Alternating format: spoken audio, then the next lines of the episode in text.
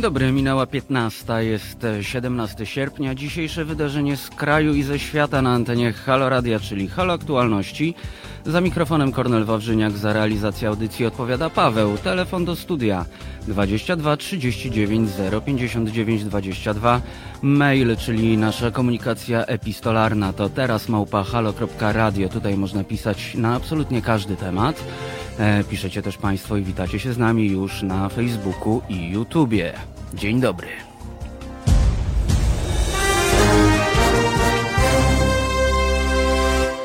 Pozostało... Ile dni pozostało do końca roku, Paweł? Nie wiesz? Musisz Mus... mi pożyczyć palców. Musimy, musimy, a to, po to ponad sto trzydzieści zostało, ale musimy zajrzeć.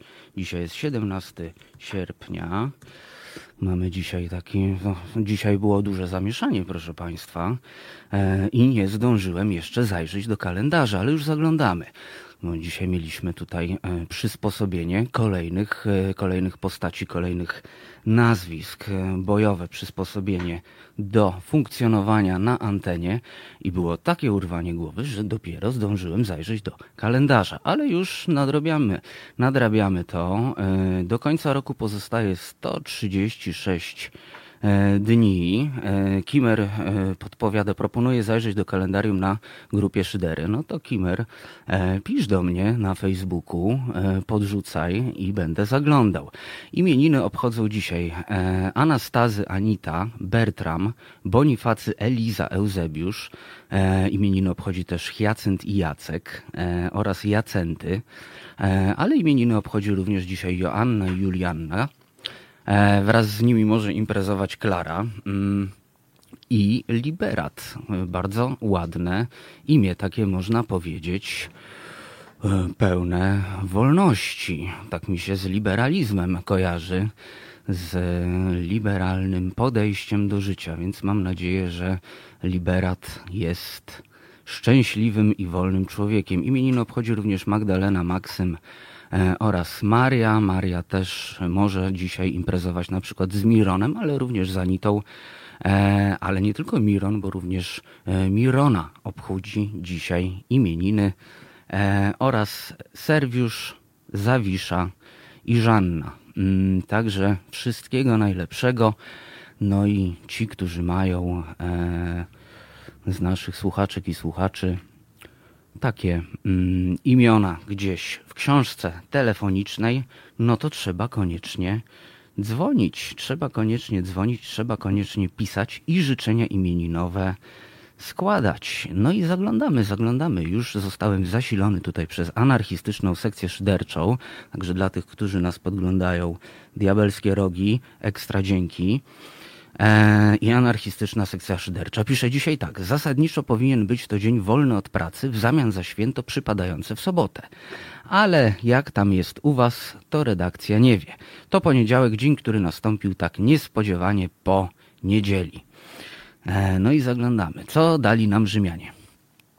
dwieście dwudziesty dziewiąty dzień roku. Do końca roku dziewięćdziesiąt siedem dni roboczych oraz czterdzieści dni wolnych od pracy, uwzględniając święta oraz weekendy. Ja się ucieszyłem, że to bez weekendów tak, tak żeście policzyli Szyderianie, ale to, to całkiem niezła perspektywa, że aż tyle dni wolnych jeszcze jest, bo to, to prawie połowa tych niewolnych. Zniewolonych, zniewolonych. No lepiej tak nie mów. Bo to wiesz, jednak w pracy jesteśmy i może redaktor naczelny nas podsłuchuje i będziemy mieli, wiesz, tak zwany przypał, że tak powiem, młodzieżowym językiem. Eee, no dobrze, i co tutaj jeszcze jest? Słońce po naszej stronie wstaje o piąta dwadzieścia dwa, raczej już wstało, a zajdzie o dziewiętnasta pięćdziesiąt siedem. No dzień się zaczął już skracać i coraz bliżej do zimy, coraz bliżej do świąt, zaraz będzie wrzesień, a potem to już e, jakoś tak z, jak z bicza strzelił i będzie trzeba ubierać choinkę. Oczywiście ci, którzy choinkę ubierają. Jeszcze jest taka mm, z ogłoszeń parafialnych na stronie Szydery. Można, można się dowiedzieć, że dzisiaj będzie tak zwane bagienko. Co to bagienko? To już odsyłam na Głos Szczerej Słowiańskiej Szydery. To grupa publiczna, więc tam się możecie Państwo dowiedzieć, cóż to się tam dzieje. A co się dzisiaj stało? W tysiąc czterysta trzydziestym pierwszym roku Krzyżacy wypowiedzieli Polsce wojnę i najechali trzema grupami ziemię dobrzyńską, Kujawy i Krajnę. W tysiąc osiemset siódmym statek parowy swojego wynalazcy Roberta Fultona o nazwie Clermont wyrusza w pierwszy rejs po Hudson River. W tysiąc dziewięćset trzecim roku Joseph Pulitzer, dziennikarz i wydawca, założył szkołę dziennikarską przy Columbia University, ofiarowując szkole milion dolarów. Kilkanaście lat później, bo w tysiąc dziewięćset siedemnastym, dorzucił jeszcze trochę i ustanowił nagrodę przyznawaną w dziedzinach: dziennikarstwo, literatura, muzyka. Czekamy niecierpliwie. Dzięki niemu też stanęła Statua Wolności, gdyż oprócz własnych przeznaczonych na ten cel środków, to on zorganizował zbiórkę publiczną. No to takie pytania a propos Statuły Wolności do naszych słuchaczy, do naszych słuchaczek, bo Statua Wolności amerykańska jest oczywiście repliką. Jest repliką figury, no i właśnie skąd i gdzie stoi oryginał? Ja wiem, byłem, widziałem, ale nie podpowiadam, nie podpowiadam. Albo dobra, podpowiem, ale tak tylko trochę podpowiem tytułem filmu Frantic. No, to czekam na odpowiedzi. W tysiąc dziewięćset ósmym roku w Paryżu odbyła się projekcja pierwszego filmu animowanego Fantasmagorie, zrealizowanego przez Emile Cole. W, I może trochę coś bardziej współcześnie. tysiąc dziewięćset osiemdziesiątym drugim w Niemczech wypuszczono pierwszy kompakt disk. Czy ktoś jeszcze z kompakt disków korzysta? Czy wszyscy już lecimy na streamach, na serwisach streamingowych? Nie, nie będę wymieniał nazw. Paweł mi tutaj coś sugestywnie pokazuje. Co ty mi tutaj pokazujesz? Musisz się wytłumaczyć teraz. Oczywiście, za każdym razem biorę płytę C D, pakuję do telefonu i... No tak, no bo przecież to są, to są smart. No, smart telefony, więc... Laser w aparacie. Laser w aparacie. Kimmer mi podpowiada, nie zapomnij o folwarku zwierzęcym. Nie zapomnij o folwarku zwierzęcym. No patrzymy, patrzymy, patrzymy. O nie, no taką datę bym pominął. tysiąc dziewięćset pięćdziesiątym dziewiątym ukazał się album Milesa Davisa Kind of Blue. Majstersztyk. Absolutnie. No i cofamy się jeszcze parę lat wstecz. A dokładniej siedem. W tysiąc dziewięćset czterdziestym szóstym roku George Orwell publikuje w Wielkiej Brytanii folwark zwierzęcy, jakże dziś aktualny. I mamy nawet cytat, ale robicie po prostu robotę. Szyderianki i szyderianie. Zwierzęta w ogrodzie patrzyły to na świnie, to na człowieka, potem znów na świnie i na człowieka, ale nikt już nie mógł się połapać, kto jest kim. Jakże to aktualne, prawda? dwadzieścia dwa trzydzieści dziewięć zero pięćdziesiąt dziewięć dwadzieścia dwa to kontakt do nas, ale jest też kontakt epistolarny, teraz małpa halo kropka radio, to jest taki kontakt e-epistolarny, czyli korespondencja elektroniczna. No ale miejmy coś z tych takich romantycznych czasów, kiedy do ukochanej albo ukochanego pisało się listy. Listy są taką chyba najbardziej do tej pory jednak osobistą formą komunikacji. No Kimmer, no zadręczysz mnie. No i tysiąc dziewięćset siedemdziesiąty dziewiąty. Dobra, to ostatnia data, a potem rozkład jazdy na dziś. Premiera żywota Briana w reżyserii Terry'ego Jonesa, w rolach głównych Graham Chapman i John Cleese oraz Michael Palin. Czy komukolwiek trzeba tłumaczyć? No to zobaczymy. Jak, jak komuś trzeba, to pewnie się zgłosi na czacie, ale wtedy też odsyłam do Kimmera. I jazda na dziś. Jazda na dziś jest taka. Eee, najpierw połączymy się z doktorem Przemysławem Witkowskim, bo jak Przemek w piątek mówił, e, roboty ma coraz więcej. E, no i przetoczyły się właściwie trzy marsze faszystów w naszym cudownym, pięknym, tolerancyjnym kraju. W miniony weekend oczywiście, tak, aż, aż trzy marsze w aż dwa dni tak właściwie. Jak przebiegły? Kto w nich uczestniczył? Co to oznacza dla naszej demokracji? Rodzą się kolejne pytania, czy tak naprawdę ten e, wszędobylski, można powiedzieć, faszyzm jeszcze nam w czymś jako społeczeństwu przeszkadza i czy przeszkadza na przykład organom ścigania. Potem połączymy się z redaktorem Ziemowitem Szczerkiem, który właśnie wrócił z Białorusi, był w Mińsku. Porozmawiamy o rozwoju sytuacji u naszych sąsiadów. Co tam się dzieje? Docierają coraz to ciekawsze rzeczy dotyczące Białorusi. O tym też porozmawiamy, no bo no już, już też pojawiły się takie pogłoski, że a może wojska rosyjskie wesprą Łukaszenkę, ale tak też docierają takie informacje, że na przykład telewizja trochę odpuściła, już tak nie nadawała w stylu naszej za publiczne pieniądze płaconej szczujni. No, także no zobaczymy, zobaczymy. Był też na przykład protest, znaczy był, był wiec poparcia dla Łukaszenki, o tym można poczytać szczególnie w portalu Okopres. Maciek Piasecki relacjonuje coś takiego na Okopresie, który też był u nas gościem właśnie tuż przed wyjazdem do Mińska. Trzymam kciuki, że Maćkowi nic nie jest i że oczywiście po powrocie się z nami zobaczy, usłyszy. Na pewno go zaprosimy. Także zobaczymy, co się dzieje w Białorusi. Drugą godzinę rozpoczniemy od jakże gorącego tematu podwyżek dla polityków. Porozmawiamy z doktor Renatą Mieńkowską-Norkien. No, co tu dużo mówić. No a jednak można i o tym porozmawiamy. No już dzisiaj internet oczywiście obiegła informacja, że już koalicja się teraz wycofuje, bo ludziom się nie spodobało. No szkoda, że na to wcześniej nie wpadli ci proobywatelscy koalicjanci. No ale jak już nieraz wspominałem, jeśli mogę dodać coś od siebie, ja uważam, że w Sejmie siedzi jedna partia i nazwę ją tak młodzieżowo hashtag Sejm. No i działania z ostatnich dni, tygodni, miesięcy cały czas zdają się to potwierdzać. Potem trochę przyjemniejszy temat, ale bardzo zagadkowy.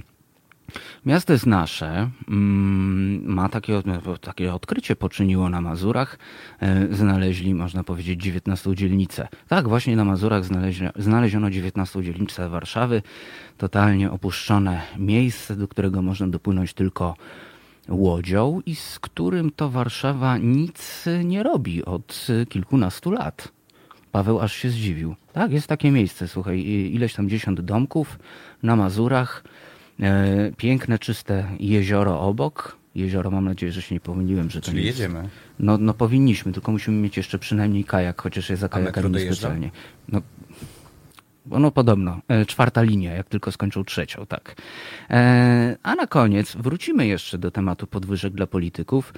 Ponieważ postanowiłem zasięgnąć języka u starszego stażem kolegi, redaktora Marcina Celińskiego, który w bardzo trafny, moim zdaniem, sposób wypowiedział się na temat podwyżek i no, po prostu idiotyzmu wprowadzenia tych podwyżek w takim, a nie innym momencie, co można również przeczytać w sieci na jego blogu podłączonego do portalu tygodnika Polityka. Zachęcam również zajrzeć, no ale nie wtedy, kiedy słuchamy aktualności. Oczywiście. Dobra, to teraz słuchaj, Paweł, zrobimy tak, że zagramy. Zagramy, ale ty powiesz, co zagramy. Trzymaj linę, hold the line, to to. Fantastycznie, gramy. Halo Radio. Kochani, bardzo gorąco chciałabym Was zachęcić do poparcia pewnej ważnej inicjatywy. Fundacja Obywatelska chce stworzyć medium obywatelskie, czyli radio z wizją. Takie radio, w którym każdy z nas, my, wszyscy obywatele, będziemy mogli powiedzieć, co naprawdę myślimy o rzeczywistości. Żaden polityk nie będzie maczał w tym swoich brudnych palców, także zachęcam Was bardzo serdecznie do poparcia tej inicjatywy, którą ja gorąco popieram. Niech powstanie medium publiczne. Pozdrawiam, Aleksandra Pułkowska. www.halo.radio ukośnik SOS. To jest powtórka programu. piętnasta osiemnaście na zegarach, dwadzieścia dwa trzydzieści dziewięć zero pięćdziesiąt dziewięć dwadzieścia dwa to numer do nas oraz mail teraz małpa halo.radio do komunikacji, jak ja to lubię mówić, epistolarnej. No co, łączymy się powolutku, powolutku z doktorem Przemysławem Witkowskim, politologiem, doktorem nauk humanistycznych w zakresie nauk o polityce, specjalistą w zakresie bezpieczeństwa, który specjalizuje się przede wszystkim w radykalnych ruchach i grupach skrajnie prawicowych, również skrajnie lewicowych. No też młodzież mówi na przykład szury i foliarze, bo też, też takich doktor Witkowski bada. Tutaj odsyłam do, do szeroko pojętego internetu, który troszeczkę Państwu wytłumaczy, o co chodzi z tymi no, mm, szurami i foliarzami. No i mamy prawidłową odpowiedź, taką pełną, bo pojawiło się Vive la France a propos Statuły Wolności, ale pani Emilia Czerwińska pisze, że Statua Wolności była darem Francji dla Ameryki. To prawda. No jeszcze była taka podpowiedź, czekam cały czas, aż Państwo tutaj będą, jeszcze mi podpowiedzą, gdzież ta oryginalna statua stoi, bo to, że ta duża statua przypłynęła statkiem z Francji dla, do Ameryki, była darem. To prawda, ale była wzorowana na oryginalnej Statule Wolności, która stoi. Piotrosław pisze, że oryginalna stoi w Smoleńsku. No, Piotrosławie, Witki mi opadły. No, niestety nie. dwadzieścia dwa trzydzieści dziewięć zero pięćdziesiąt dziewięć dwadzieścia dwa to numer do nas. Mail to teraz małpa halo kropka radio. Przemek ma chyba jakieś problemy z połączeniem, co? Tak, chyba ma jakieś połączenie. Gregory House pisze na wyspie Łabędziej. No to, to chyba, chyba nie, chyba jednak nie. No ja może odpowiem, ale jeszcze się przywitam, bo dołączyła do nas Baju Bike, pochwalone kolory i odcienie. Robert Jakub po tym, co pisze, zdaje się albo się nudzi, albo właśnie wstał i jestem tej dobrej myśli i myślę, że jednak dopiero wstał.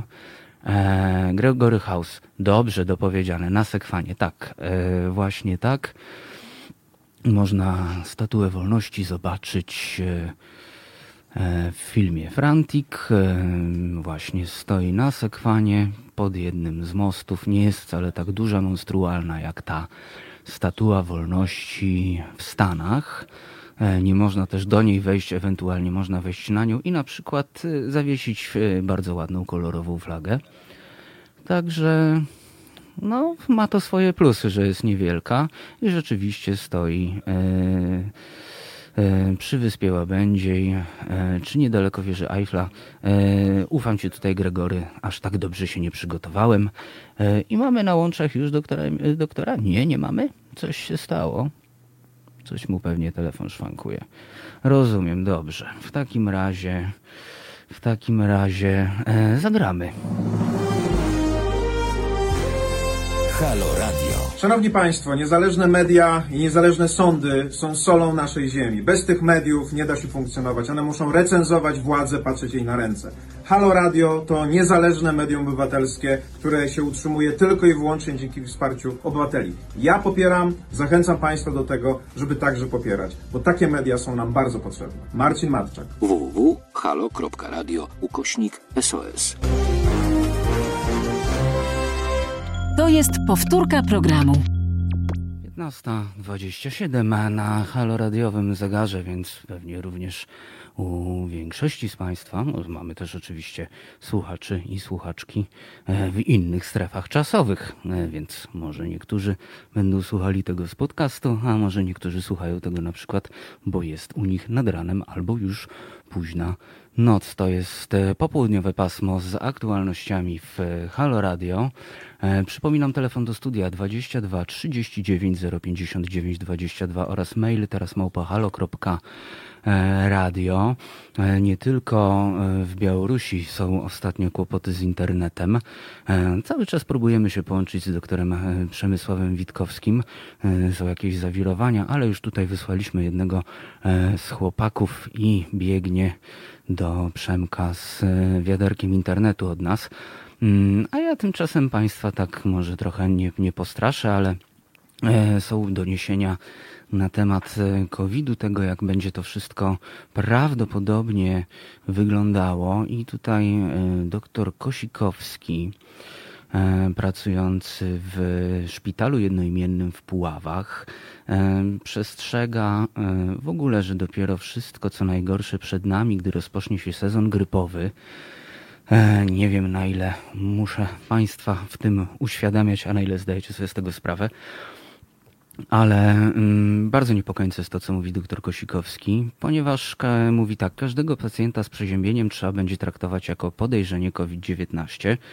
E, jeśli tak jest i jeśli lekarze że wpłyną na tyle na obóz rządzący, e, jeśli chodzi o zarządzenia dotyczące lockdownu, e, obostrzeń, no to no, będziemy znowu siedzieć w domach. Zresztą cały czas się zastanawiam, czy, czy nie powinniśmy siedzieć w domach w miarę możliwości. Doktor Jakub Kosikowski opublikował przed kilkoma dniami na Twitterze właśnie taką miażdżącą analizę słabości obecnego systemu walki z kowid dziewiętnaście. Bez testu, mówi, że bez testu nie sposób wykluczyć, czy mamy do czynienia z kowid dziewiętnaście, czy nie, a zlecać je mogą tylko szpitale i oddziały zakaźne. Więc to nie jest tak, że każdy lekarz taki test może zlecić. Tutaj kłopot polega na tym, że trzeba się udać do takiego oddziału albo szpitala. Sam mam taką historię. Mój kolega jest w tym momencie na dwutygodniowej kwarantannie, ponieważ miał styczność z osobą z kowidem. Czy ma COVID, czy mu się tylko wydawało, nie wie. O, to jest tak zwany efekt placebo, czy może nawet nocebo. Nocebo to jest, to jest taki, można powiedzieć, efekt wywołany, wywołany na przykład przeczytaniem ulotki od leku. To nie działa. Nie, to nie działa, tylko to działa na ciebie w taki sposób, czyli efekt nocebo, to masz coś takiego, że czytasz i tak u jednej osoby na sto będzie wysypka, u jednej na tysiąc e, będzie, e, nie wiem, włosy się zrobią rude, u jednej na sto tysięcy e, coś tam innego się dzieje. No i tak w, w ramach takich właśnie takiej autosugestii e, zaczynasz tak myśleć. No ale wracając, no i kolega miał styczność i co? No i żadnego testu się nie doczekał. Kazali mu po prostu siedzieć w domu. On nie wie, jest, jest po tygodniu, no miał jakiś kaszel, ale on mówi, że już sam nie wie, czy się nie zasugerował. No i musi siedzieć. Musi siedzieć w domu. Nie wie, czy ma, czy nie ma kowida. Po prostu siedzi na kwarantannie. E, taka sytuacja. Więc nawet nie, nie wiemy, czy jest plus jeden, czy nie do e, zakażonych. To daje też taki przyczynek do, do myślenia właśnie o tym, czy nawet te rekordowe wyniki są wynikami zakażeń dobowych, oczywiście o to mi chodzi, czy są takimi wynikami, które coś, coś nam tak naprawdę mówią. Bo nie wiemy, po prostu nie wiemy. E, odsyłam do e, wyszukania sobie na Twitterze czy też w sieci. E, Onet streszcza e, rozmowę zresztą z doktorem Jakubem Kosikowskim, e, który no, bije na alarm, nie tylko zresztą on. A udało nam się połączyć już wiaderko z internetem, e, dotarło do doktora Przemysława Witkowskiego. E, dzień dobry, Przemku. Kłaniam się Tobie i Państwu wszystkim. Dzień dobry.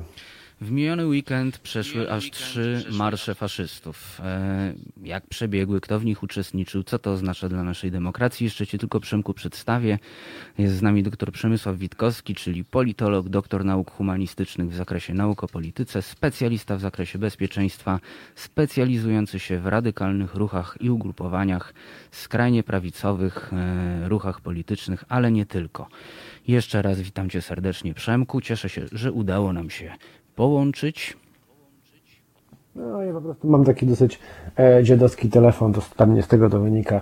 E, no ale wracając do głównego tematu, e, powiem tak, e, demonstracja faszystów była jedna. Dwie kolejne to były demonstracje homofobów, nacjonalistów, integrystów czy fundamentalistów religijnych, ale no nie wiem, faszystami w takim sensie, sensu stricte bym ich nie nazwał, szczególnie, że no oni jakbyś tak są niezwykle chętni do, do, do pozywania za takie określenia, ale jedna z nich była na pewno ta, która szła z Placu Trzech Krzyży, uczestniczyła w niej niezwykle duża ilość faszystów, do takich faszystów powiedziałbym krzążkowych, w tym sensie, że odwołujących się wprost do Mussoliniego, do przedwojennego ruchu polskiego Wadruga, zwolenników pisma Szturm, które jest wprost faszystowskie, czyli tutaj to można powiedzieć, że to była jakby naprawdę taki wzorzec Sewr faszysty. Dlaczego oni przeszli? No ja się zastanawiałem nad tym i tak mi się taka, powiedzmy, urodziła analiza.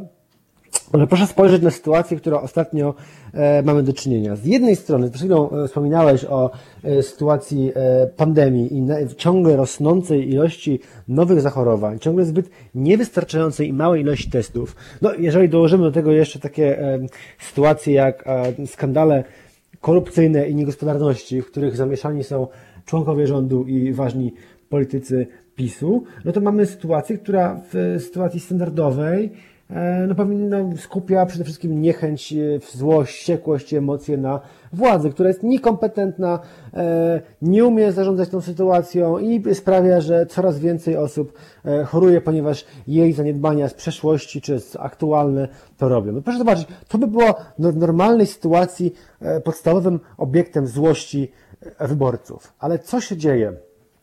Z jednej strony mamy sytuację wyjątkowego nagłaśniania wieszania, zwykłego wieszania flag na pomnikach. Premier udaje się pod, dwa tygodnie temu pod e, e, pomnik e, Jezusa i tam kładzie jakieś znicze. Nie, nie kładzie tych zniczy w miejscach, gdzie ktoś są pobity, zamordowany. Nie, po prostu ktoś powiesił tęczową flagę na Jezusie. Potem jest, jest jakby zganianie tej Margot na, na, na, do prokuratury bez butów, czyli jakby takie upokarzanie ciągłe tego, tego, tego spra, spraw, sprawczyni wykroczenia w sumie w dużej mierze, niczego, niczego więcej. Potem ma być zatrzymana, sama się zgłasza przy dużej ilości świadków. Nie, jest wciągana do nieoznakowanego samochodu. A jakby ludzie, którzy protestują przeciwko temu, są szarpani, wywożeni na komisariaty. No proszę zobaczyć, ile państwo włożyło energii, żeby jednak grupę dość spokojną w sumie i dość spokojnie walczącą o swoje prawa przez ostatnie dwadzieścia pięć trzydzieści lat, czyli gejów, lesbijki, osoby trans i tak dalej, i tak dalej, żeby jednak jeszcze bardziej jakby doprowadzić do jakiejś sytuacji, w której oni już wykazują jakąś szarpaninę, czy, czy protest taki, gdzie to można pokazać z telewizji jako skandaliczny, tak? Więc y, to jest jedna strona, a z drugiej strony, poz, z drugiej strony pozwala się przejść przez, przez Warszawę. Właściwie policja opiekuje się e, dwoma e, demonstracjami e, nacjonalistów. Właściwie nie ma żadnego problemu, że ludzie odwołujący się wprost do faszyzmu na, maszerują na, na kolejnej. Nic się nie dzieje. Tak naprawdę jest to policzek w twarz liberałów i lewicy. I efekt jest tego taki, że w tej całej sytuacji, ja miałem wrażenie wczoraj, że dojdzie do jakiejś konfrontacji. Po prostu miałem wrażenie, że sytuacja jest do tego stopnia napięta i obecność do tego stopnia jakby typowo nacjonaliści czy, czy, czy skrajna prawica nakręceni jak zawsze, bo to taka dosyć agresywna grupa, a z drugiej strony wyjątkowo upokarzani, ciśnięci, dręczeni aktywiści lewicy i powiedzmy okolicy organizacji gejów, lesbijek i osób trans.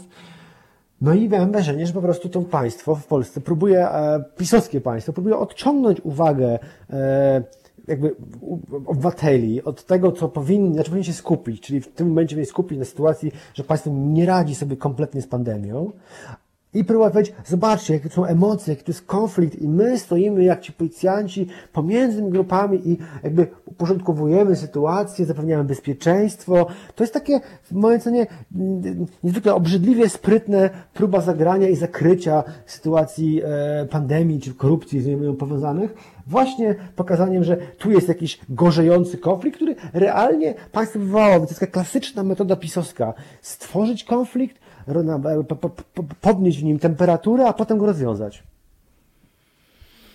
No dobra, czyli wracamy do czegoś, o czym rozmawialiśmy jeszcze wczesną wiosną właściwie, czyli do czegoś, co nazywaliśmy wtedy na antenie taką doktryną koronawirusa.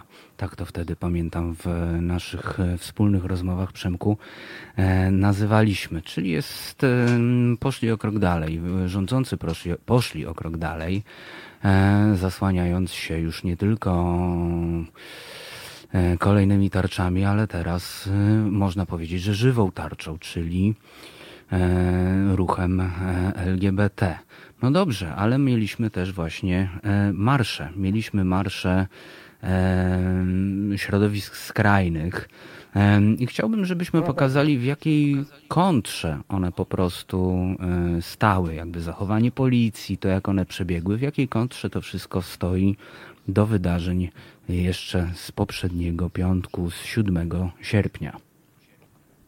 No, polska policja przyzwyczaiła mnie już do tego, że w demonstracjach, w których jawnie łamane są liczne przepisy, nie podejmuje interwencji, jeżeli te demonstracje są organizowane przez skrajną prawicę.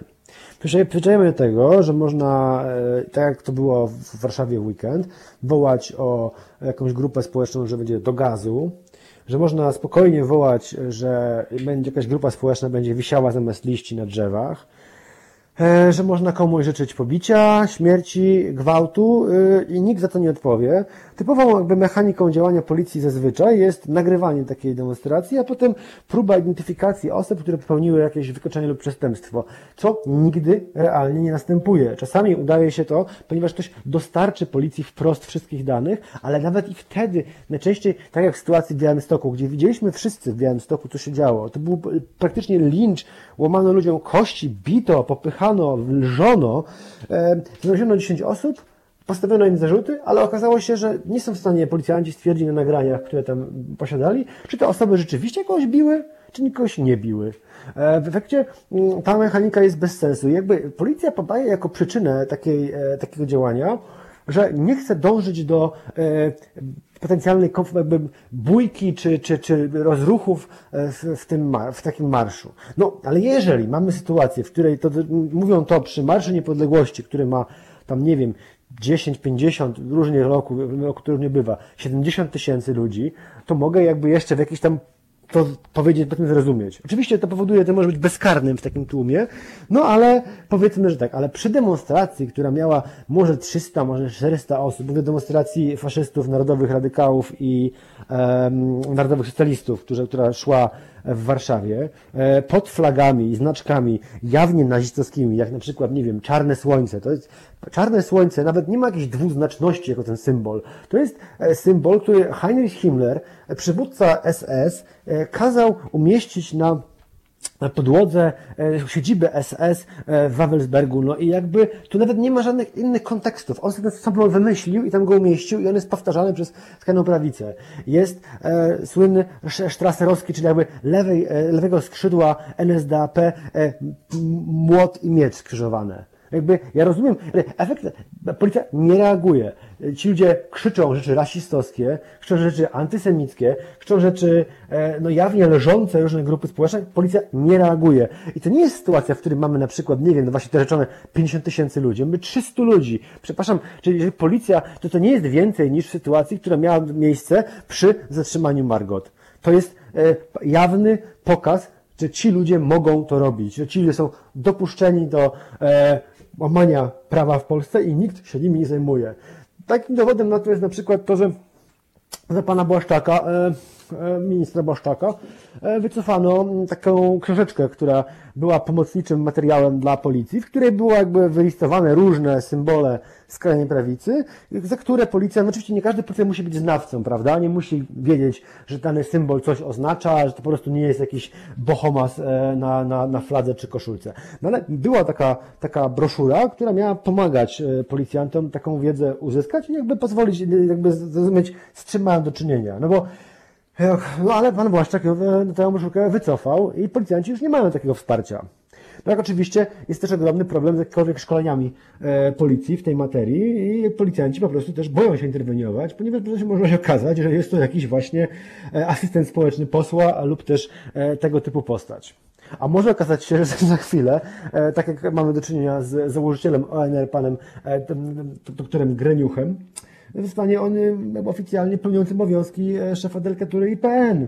Więc jakby skrajna prawica przenika do instytucji państwowych i trochę policjanci też moim zdaniem zupełnie boją się interweniować. A w tym wypadku konkretnym moim zdaniem budowana jest opozycja, gdzie Prawo i Sprawiedliwość ma być tym rozsądnym centrum, które lokuje się między z jednej strony agresywnymi nacjonalistami, e, czy, czy jakby jawnie homofobicznymi, czy jawnie rasistowskimi, a z drugiej strony próbuje przedstawić e, ruch L G B T jako jakąś właśnie, nie wiem, dziwaczną, e, niszową, e, e, problematyczną grupę, agresywną grupę. A jedno i drugie e, wynika z jednej strony z e, zaniedbania i jakby z braku działania państwa, a drugie wynika z nadmiernej agresji organów ścigania. Więc mamy taką pseudorównowagę i PiS próbuje się tam umieścić absolutnie w centrum, co jest skandaliczne, bo całą tę sytuację produkuje dokładnie partia rządząca. Zamiast tonować sytuację, rozwiązywać problemy,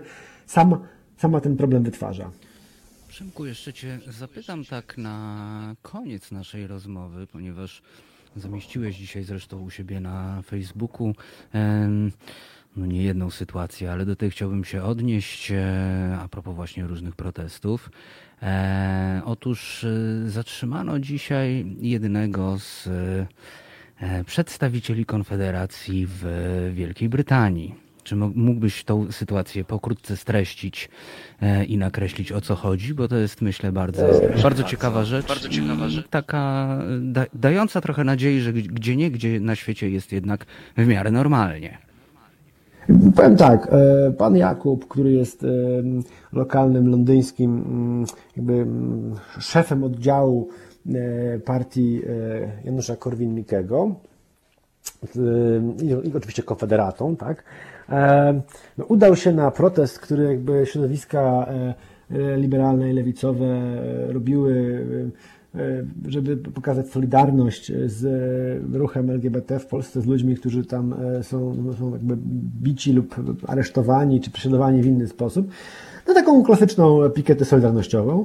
I na tej pikiecie wiem, przez dwie godziny miałem, wznosił jakieś homofobiczne okrzyki, miał jakiś transparent, no i jakby wyzywał i lżył tych, tych, tych nieszczęsnych demonstrantów.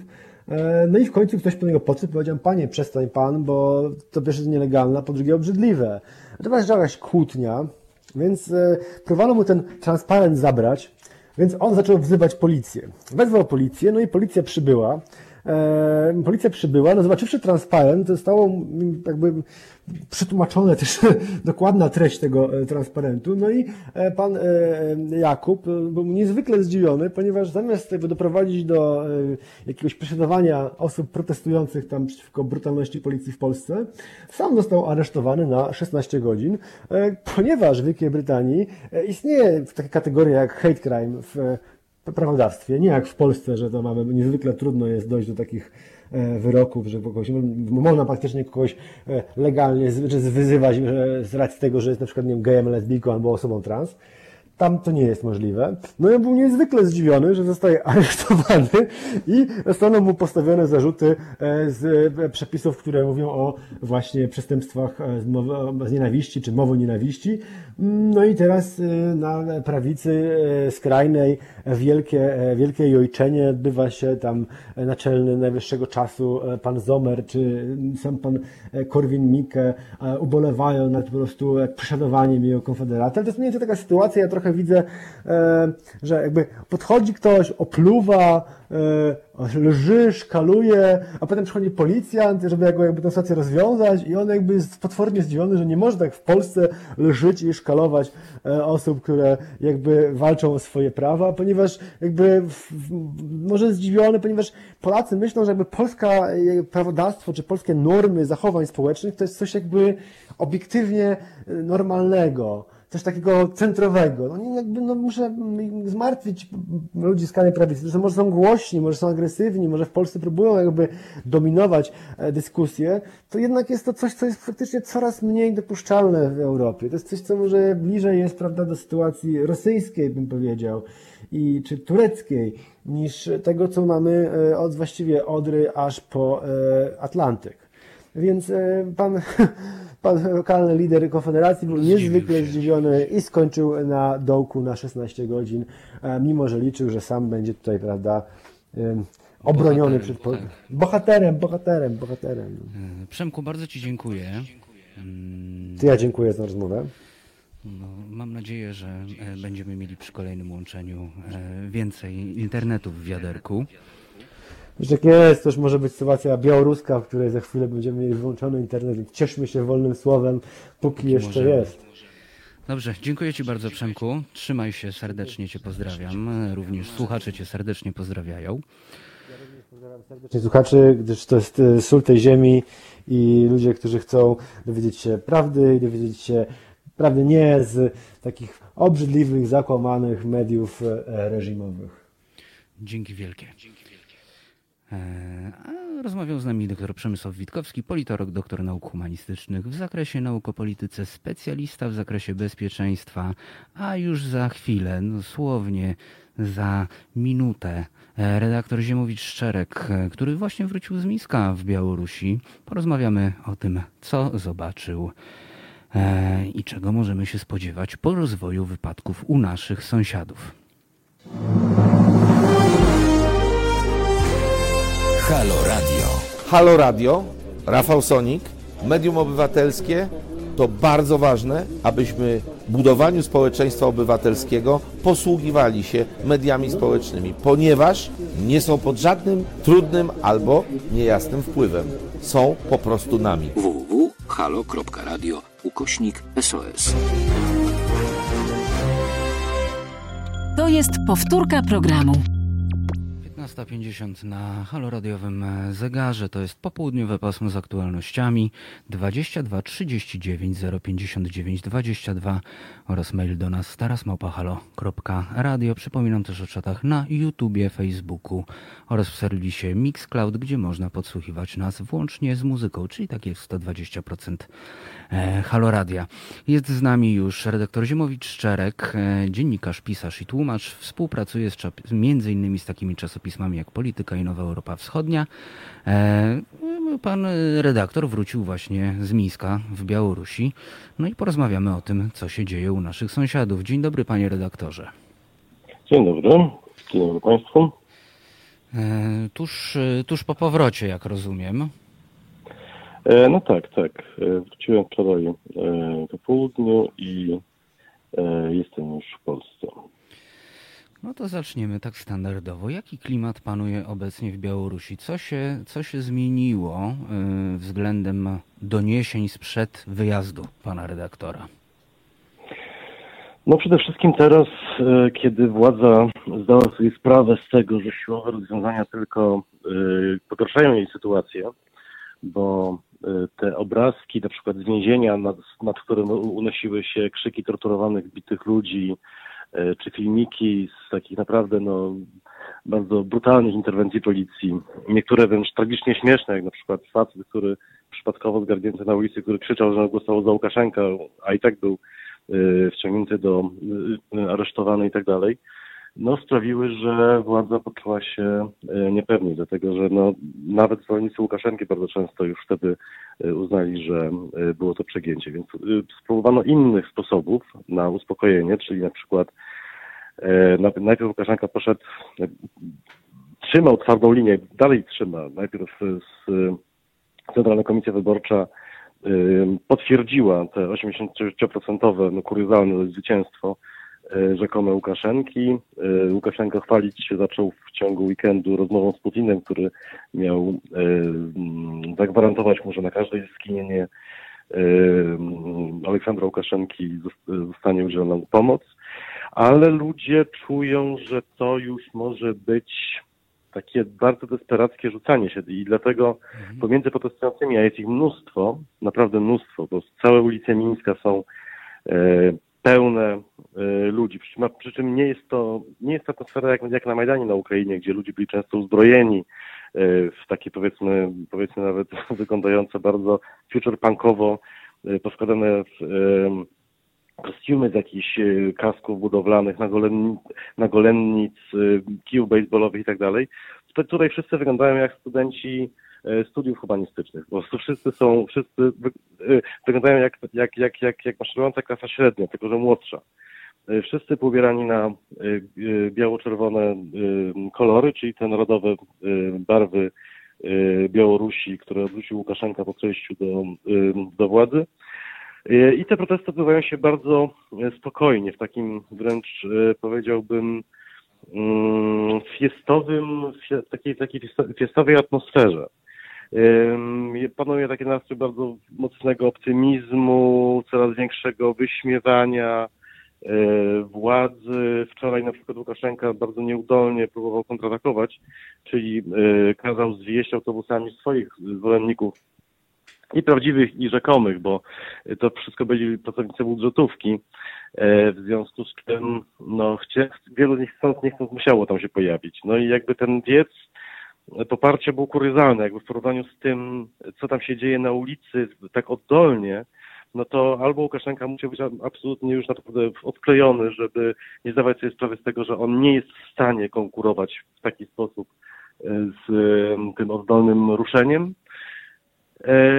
No albo to już naprawdę jest czas na takie desperackie ruchy.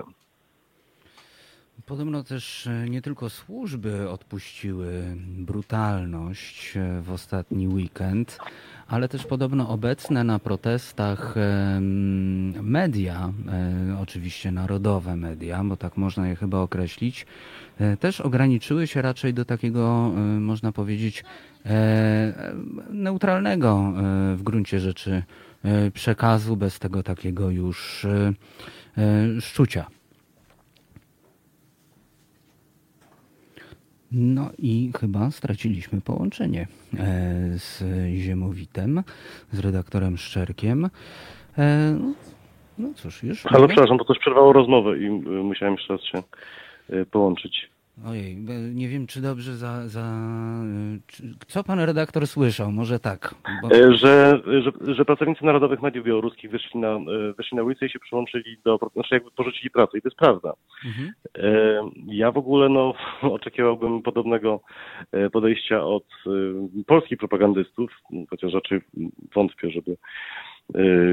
Jakby ci, którzy u nas pracują, jakby to jest bardziej kwestia wyboru ideologicznego, natomiast na Białorusi sytuacja wygląda w ten sposób, że ludzie są w tej sytuacji, że nie znają innego lidera, innej rzeczywistości od dawna, więc jeżeli ktokolwiek pracuje tam w mediach, no to bardzo często jakby od samego początku dla niego to jest powiedzmy coś, co jest jakby naturalną rzeczywistością, więc ci ludzie teraz jakby rzucają te prace, mówią, że mają dosyć, są jakby podejmowani okrzykami przez poparcie radości przez protestujących. No, trudno powiedzieć tak naprawdę, które konkretnie instytucje w tym momencie jakby przechodzą w, odchodzą od Łukaszenki, bo jakby w ogóle ta rzeczywistość polityczna w Białorusi jest strasznie nieprzejrzysta, ale no, mam wrażenie, że to właśnie w tym momencie się waży. To znaczy jakby trochę to, co się dzieje teraz na Ukrainie, na, na, na Białorusi przypomina to, to, co się działo w Rumunii podczas um, rewolucji przeciwko Czałuszewsku, tylko w takiej, w takiej wersji soft. Jakby Czałuszewsku też próbował odwołać się do narodu, um, do poparcia narodu, którego nie dostał. Mhm. I wtedy, tak jak dzisiaj Łukaszenko wsiadł w helikopter i zaczął obla- i jakby ruszył, wyleciał do stolicy. Łukaszenka Łukaszenka zaczął się poruszać po w różnych miejscach na Białorusi, szukając, szukając poparcia. No i jak wiemy, w, na, w Rumunii skończyło się to w ten sposób, że strac, straciwszy poparcie wszystkich instytucji, właściwie naj, najważniejszych, stracił też instytucję pilota, który po prostu go wysadził na drodze na targowiszcze. A Łukaszenka, no póki co jeszcze jest u władzy, przy czym no podejrzewam, że to właśnie w tym momencie decydują się, decydują się dalsze losy, decydują się, decyduje się lojalność jego struktury urzędniczej. Przy czym należy pamiętać, bo tutaj Stanisław Szuszkiewicz, dawny prezydent Białorusi, ma rację, mówiąc, że te struktury są bardzo powiązane z Łukaszenką i są bardzo zwarte i są bardzo... No wręcz monolityczny. Znaczy jakby Łukaszenka stworzył państwo y, obracające się wokół niego i tak naprawdę trudno sobie wyobrazić, w jaki sposób w ogóle te struktury y, będą działały, jeśli go nie będzie, bo to czasem tak się wydaje, że nawet jeżeli Łukaszenki by nie było, te struktury jakby same już jakby nakręcone i działające w taki sposób, y, jaki on by że jak on by chciał, właściwie już sam Łukaszenka można się zastanawiać, czy w ogóle jest potrzebny, czy jakby, czy po prostu jakiś fantom Łukaszenki tam nie wystarczy pośrodku tego wszystkiego. No więc trzeba by to wszystko było od początku y, rozpruć, rozwalić, zamienić nowymi, demokratycznymi, no y, a to jest jakaś po prostu gigantyczna robota i ja naprawdę nie wiem, kto mógłby ją, kto miałby ją siłę aktualnie na Białorusi wykonać. A jakie są, pana redaktora, to tak na koniec zapytam, jakie są szanse na tą demokratyzację w najbliższym czasie? Szczerze mówiąc, tutaj ja myślę, że każdy, kto ma tu jakieś mocne zdanie, to um, trochę um, przestrzeliwuje. To znaczy, no, tak jak mówię, nieprzejrzyste jest bardzo to, co się dzieje na Białorusi. Nie wiadomo bardzo wielu rzeczy. Nie wiadomo tak naprawdę nawet tego, kto, powiedzmy, dlaczego Waweryka zdecydował się kandydować. Tam jest bardzo wiele znaków zapytania i to naprawdę wszystko zależy od stopnia stężenia tych, instytuc- tych instytucji um, okół łukaszenkowskich, zależy od stopnia um, determinacji samego Łukaszenki, który jest bardzo duży. Zależy od tego, co zrobi Rosja. Zależy też od tego, czy się to wszystko nie wiem, jest pod kontroli, bo generalnie pamiętajmy o tym, że plany to bardzo często mają różni politycy. Weźmy Kaddafiego, weźmy Janukowycza, weźmy Czałszewską, o którym już mówiłem wcześniej i tak dalej. Przy czym no, te plany mogą się normalnie w świecie wywalić z brutalnym zapięciu z rzeczywistością. Więc nie wykluczam nawet tego, że po prostu dojdzie tam do serii absolutnie chaotycznych ruchów, które wykonują ludzie pod wpływem dużego stresu. Więc naprawdę absolutnie nie mam pojęcia. Wersja soft jest taka, że powiedzmy no Łukaszenka daje się, ulega naciskowi, że część struktur przechodzi na stronę, teraz nie wiadomo kogo, Ciechanowskiej, która właśnie ogłosiła chęć stania się naturalnym liderem. Rosja powiedzmy, że jakby uznaje to, dlatego że w gruncie rzeczy Białoruś tak czy owak pozostanie najpewniej w rosyjskiej strefie wpływów, bo to jest na razie w ogóle niewyobrażalne, żeby było inaczej. E, więc właściwie to lepiej przecież wymienić lidera niż e, okupować kraj, jeden z niewielu jeszcze w jakikolwiek sposób przyjaznych Rosji w, w okolicy. Tym bardziej, że wcale by to nie było takie proste. E, no a wersja hard jest właśnie taka, że, że no, sytuacja wymyka się spod kontroli i właśnie następuje ta seria chaotycznych, desperackich ruchów, która może skończyć się tragicznie. Panie redaktorze, bardzo dziękuję, że znalazł pan dla nas czas, aby z nami porozmawiać. Ja bardzo dziękuję za zaproszenie. Był z nami redaktor Ziemowit Szczerek, który właśnie wrócił z Mińska i opowiedział nam, co się dzieje, jak, jak widzi dalszy rozwój wypadków. Ziemowit Szczerek, dziennikarz, pisarz i tłumacz. A już za chwilę łączymy się z dr Renatą Mieńkowską-Norkien, politolożką z Instytutu Nauk Politycznych Uniwersytetu Warszawskiego.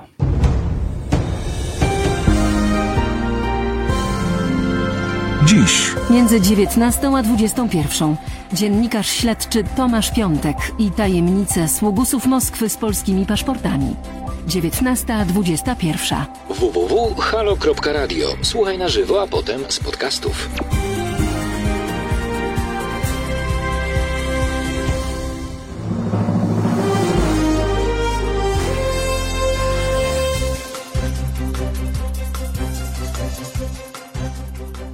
Wszystkim Państwu serdecznie dziękujemy za stałe finansowanie działalności Halo Radia.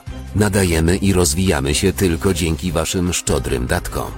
Dziś pragniemy podziękować między innymi panu Andrzejowi ze Skawiny za datek trzydzieści złotych, panu Wojciechowi z Lublina za datek dziesięć złotych, panu Jackowi z Lublina za datek trzydzieści złotych, pani Annie z Włocławka za datek pięćdziesiąt złotych, panu Mateuszowi z Torunia za datek dwieście złotych, pani Ilonie z Warszawy za datek trzydzieści złotych, pani Barbarze z Warszawy za datek dwadzieścia złotych, panu Andrzejowi ze Szczecina za datek dwadzieścia złotych, pani Mieczysławie z Kosielska za datek dwadzieścia złotych, panu Sławomirowi z Nowego Sącza za datek sto złotych, panu Robertowi za datek dwadzieścia złotych.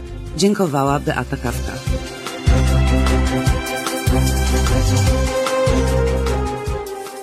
Wszystkim Państwu raz jeszcze dziękujemy i prosimy, nie zapominajcie o swoim obywatelskim Halo Radiu. Jedynym medium, które wypełnia dziś ideę radia prawdziwie publicznego.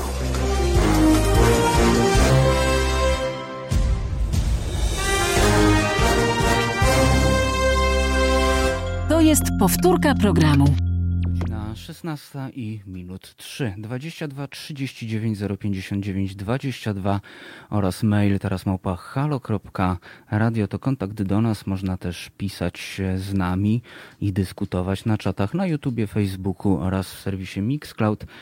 Dla tych, którzy dopiero do nas dołączyli przed chwilą, jest to popołudniowe pasmo z aktualnościami w Halo Radio. Teraz będziemy rozmawiali o podwyżkach dla polityków. Rozmawiamy z panią profesor Renatą Mieńkowską-Norkien, politolożką z Uniwersytetu, z Uniwersytetu Warszawskiego, z Instytutu Nauk Politycznych. Ja panią profesor witam serdecznie i bardzo przepraszam za pomylenie się w tytułach. Ja już sobie porozmawiam dzisiaj z moim wydawcą, który, nie ma problemu zupełnie. Który się najwidoczniej pogubił, czytając kontakt do pani. Także kajam się, kajam się, kajam się w imieniu swojego wydawcy. Nie ma żadnego problemu. Dzień dobry, a ja chcę tylko powiedzieć, że pana wydawca jest filozofem z wykształcenia, co ja sobie bardzo cenię, więc jest mu absolutnie wybaczone. Dzie- dziękujemy w takim razie obydwaj za tę łaskawość. Pani profesor, czy może być gorszy moment na przegłosowanie wysokich podwyżek dla polityków niż czas kryzysu nadchodzącego, mhm. bądź nawet już trwającego, i to jeszcze na dodatek w dobie pandemii, z którą nie wiadomo co będzie? No mógłby być gorszy, mógłby być na przykład przed wyborami. I rozumiem, że ponieważ um, przedstawiciele nie tylko partii rządzącej, bo tego się po nich absolutnie spodziewałam, ale także przedstawiciele polskiej opozycji, bo większość z nich głosowała za podwyżkami, uznali, że skoro do najbliższych wyborów pozostało jeszcze trzy lata, to czas jest wystarczająco dobry. To znaczy przez najbliższe trzy lata prawdopodobnie wyborcy po prostu zapomną i tyle. Albo po prostu nie będą mieli alternatywy, um, kiedy przyjdzie moment głosowania i w związku z tym... Coś nam się zerwało, ale na pewno za moment e, no, połączymy się e, jeszcze raz i będziemy, będziemy rozmawiali. Przypominam, telefon do studia dwadzieścia dwa trzydzieści dziewięć zero pięćdziesiąt dziewięć dwadzieścia dwa. Liczę bardzo na państwa telefony w tej sprawie, ponieważ no, podwyżki dla polityków e, myślę, że rozgrzały bardzo naszą debatę publiczną. Piszcie też i, dzw- i, dzw- i dzwońcie i piszcie, piszcie na teraz małpa halo kropka radio, ale piszcie też na naszych czatach, na które nieustannie zaglądamy, bo ja mam takie pytanie do państwa. Chciałem je zadać również pani profesor, ale, ale zadam, zadam je od razu państwu. A mianowicie, czy te zarobki, które były do tej pory, jeśli chodzi o polskich polityków, były aż tak wysokie? Albo czy te zarobki, które będą mieli politycy, są aż tak wysokie, są adekwatne? No możemy tutaj to postrzegać w różnych kategoriach, na przykład w kategorii adekwatności ceny do jakości, ale również na przykład możemy na to patrzeć na tle innych państw, na tle tego, co się dzieje, jak, co się dzieje w innych państwach, jak tam zarabiają politycy. No i oczywiście fatalny moment na, fatalny moment na, na podwyżki, ale załóżmy na chwilę czysto hipotetycznie, że byłyby to, no cóż, że byłyby to podwyżki w takim bardzo normalnym, bardzo normalnym czasie. I co wtedy? Czy wtedy też byśmy się tak oburzali na te kwestie? Czy może jednak aż tak by nas to nie raziło? Kimmer mówi, a może wynagrodzenie polityków powinno być uzależnione od mediany zarobków? No dobrze, Kimmer, ja się trochę będę bawił w adwokata diabła, ale to będziemy, będę, będę się tak bawił trochę w adwokata e, diabła e, z tego względu, że, że chcemy się po prostu troszeczkę pobawić teraz, tak? E, tak. I teraz tak, czy wynagrodzenie polityków powinno być uzależnione od mediany zarobków? Jest to bardzo ciekawy e, pomysł, pewnie nawet brzmi sensownie, ale czy to nie jest za mało? Czy to nie jest za mało, żeby polityk był na przykład nieprzekupny, żeby nie był em, no, taki podatny na korupcję? Czy, czy jednak nie powinien zarabiać tyle, żeby po prostu robił swoją robotę?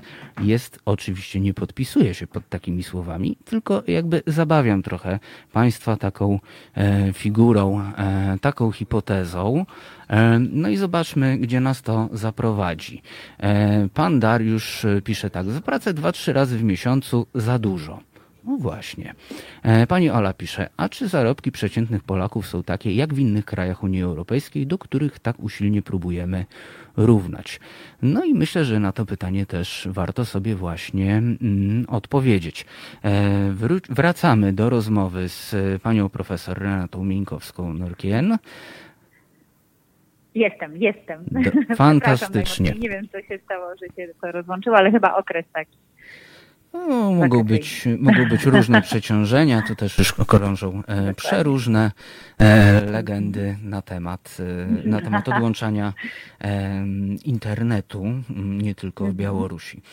E, urządziłem sobie lekką tutaj e, zabawę z naszymi słuchaczkami i słuchaczami. Zapytałem się, czy e, te mm, zarobki, które są w tym momencie proponowane, które zostały przegłosowane, są na przykład adekwatne, jeśli chodzi o jakość e, do mm, jakość i ilość jakby, no po prostu stosunek ceny do, do jakości, że tak to klientystycznie e, ogarnę. No ale wróćmy jeszcze do, wróćmy do tematu, no bo tak jak pani e, profesor mówiła, nie jest to e, naj, nie jest to, jak się okazuje, najgorszy moment, żeby podnieść sobie pensję, no bo mamy trzy lata do wyborów. Mhm. Tak, teoretycznie tak, ale w praktyce powiem szczerze, że y, ten czas nie jest dobry, dlatego że no, mamy kryzys i rzeczywiście tak, y, taka ostentacja, powiedziałabym, w dbaniu tylko i wyłącznie o własny interes, w szczególności po stronie opozycji, rzeczywiście może rozdrażnić, a moment jest najtrudniejszy dla Platformy Obywatelskiej. To znaczy, o ile jeszcze jestem w stanie zrozumieć, że partia rządząca po wyborach, po wygranych wyborach po prostu robi co chce na początku, y, no bo wygrała wybory, więc w zasadzie teraz zajmuje się rzeczami, które są najmniej wygodne politycznie, bo właśnie do wyborów jeszcze zdążą zapomnieć obywatele. O tyle opozycja, w szczególności Koalicja Obywatelska, powinna się bardzo pilnować tutaj i moim zdaniem absolutnie straciła czujność. Nie wiem, jak to się stało, że tak wielu przedstawicieli opozycji straciło tę czujność. Niemniej jednak to jest o tyle zły moment, że E, chyba opozycja, w szczególności właśnie Koalicja Obywatelska, pomyślała, że skoro udało się zmobilizować prawie dziesięć milionów Rafałowi Trzaskowskiemu, on się z tą partią identyfikował przed wyborami, przynajmniej się z niej nie wypisywał oficjalnie i nie próbował tego retorycznie w żaden sposób jakoś tam ubierać dziwacznie w formuły.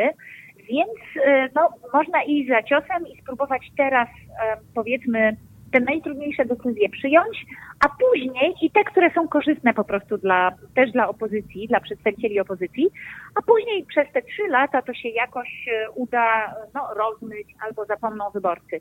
Tymczasem mi się wydaje, że to może być gwóźdź do trumny Platformy Obywatelskiej, Koalicji Obywatelskiej i teraz pytanie pojawia się tylko takie, czy to oznacza, że zostaną wzmocnione już istniejące siły polityczne, um, które no praktycznie wszystkie w jakimś sensie uczestniczyły w tym akcie e, głosowania, pod, podniesienia sobie e, pensji, w związku z czym no tylko partia Razem chyba się obroniła jako siła, więc prawdopodobnie zyska na tym Hołownia. Pytanie ile, jako ktoś zupełnie z zewnątrz. No i pytanie, czy pojawi się jakiś, nie wiem, ruch nowy, który zagospodaruje tę frustrację właśnie spowodowaną podwyżkami.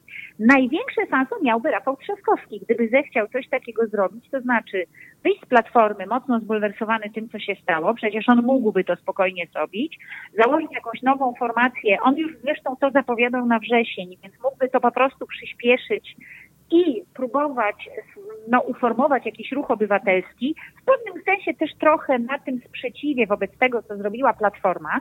Ładnie by się od Platformy wtedy odciął, a jest mnóstwo przecież um, od polskich obywateli, którzy głosowali na Trzaskowskiego, niezależnie od tego, czy on był w Platformie, czy nie, a nawet e, pomimo tego, iż był w Platformie, więc myślę, że tutaj Trzaskowski mógłby to momentum wykorzystać. Czy to zrobi? No wiadomo, że zaplecze partyjne jest bardzo istotne dla każdego kandydata w wyborach prezydenckich, a on teraz startując z nowym ruchem, zupełnie niezależnie od Platformy, no byłby pozbawiony takiej, powiedziałabym, takiego zaplecza technicznego, struktur, a Platforma takie ma przecież, Koalicja Obywatelska takie ma. Niemniej jednak, no sytuacja jest bardzo specyficzna i wydaje mi się, że on mógłby spróbować coś takiego zrobić, a nawet uważam, że powinien coś takiego zrobić. Ale czy zrobi? Trudno mi powiedzieć, być może nie starczy mu na to po prostu determinacji i też pewnej żarliwości. Natomiast odniosę się tylko, bo pan mówił, że pytał nawet, czy te, słuchacze, przepraszam, w związku z tym, czy rzeczywiście politycy powinni dużo zarabiać. No już klasycy w naukach politycznych mówili, Max Weber na przykład, że politycy powinni co do zasady dużo zarabiać, żeby nie być kuszonymi przez no, tych, którzy chcieliby ich przekupić ewentualnie, to znaczy, żeby móc się obronić przed pokusą korupcji. Natomiast wydaje mi się, że w, dzisiejszym, w dzisiejszej sytuacji politycznej w Polsce, kiedy opozycja oskarża PiS czy partię rządzącą o to, że w zasadzie sama korumpuje, że poddaje się rozmaitym wpływom, że robi różne dziwne, szemrane interesy i teraz wzmacnianie tych osób, pokazywanie, że tak naprawdę to, no może to jest jakaś tam próba wzmocnienia tego antykorupcyjnego wydźwięku i zresztą Barbara Nowacka chyba tak to tłumaczyła. W takiej sytuacji, kiedy partię rządzącą o, o coś zupełnie innego oskarżano, czy o to, no co do czego możemy mieć pewność, że będzie kontynuowane, jest po prostu no, mało wiarygodne, więc wydaje mi się, że tutaj z tej perspektywy w zasadzie obrony nie ma. Zadam jeszcze takie pytanie, pani profesor. Czy pierwsze damy w innych państwach dostają pensję, a jeśli tak, to czy aż tak sutą, tak ogromną? Tak, to jest dobre pytanie. To znaczy tak, owszem, są takie państwa, w których pierwsze damy otrzymują wynagrodzenie, przy czym na przykład wydatki reprezentacyjne są im potrącane z tego wynagrodzenia. Bo wydaje mi się, że tutaj pytaniem kluczowym jest po pierwsze to, czy w Polsce pierwsza dama na wynagrodzenie zasługuje. I to jakby w dwojakim rozumieniu, to znaczy po pierwsze, no jako instytucja pierwszej damy, tak, czyli żona prezydenta. Po drugie, akurat ta konkretna pierwsza dama, czyli w tym przypadku pani Agata Duda. Drugie pytanie jest takie, czy w związku z tym, no co ona musiała poświęcić jako osoba, która jest żoną prezydenta i w związku z tym, no co ona robiła wcześniej, czy rzeczywiście sam fakt, że ona już jest żoną prezydenta i w pewnym sensie mu towarzyszy, nie jest wystarczający, żeby zrekompensować niedogodności bycia pierwszą damą. Tak, czyli to jest jakby w pewnym sensie też trochę wariant tego pytania, czy ona zasługuje, czy w ogóle powinno to być w jakiś sposób finansowane.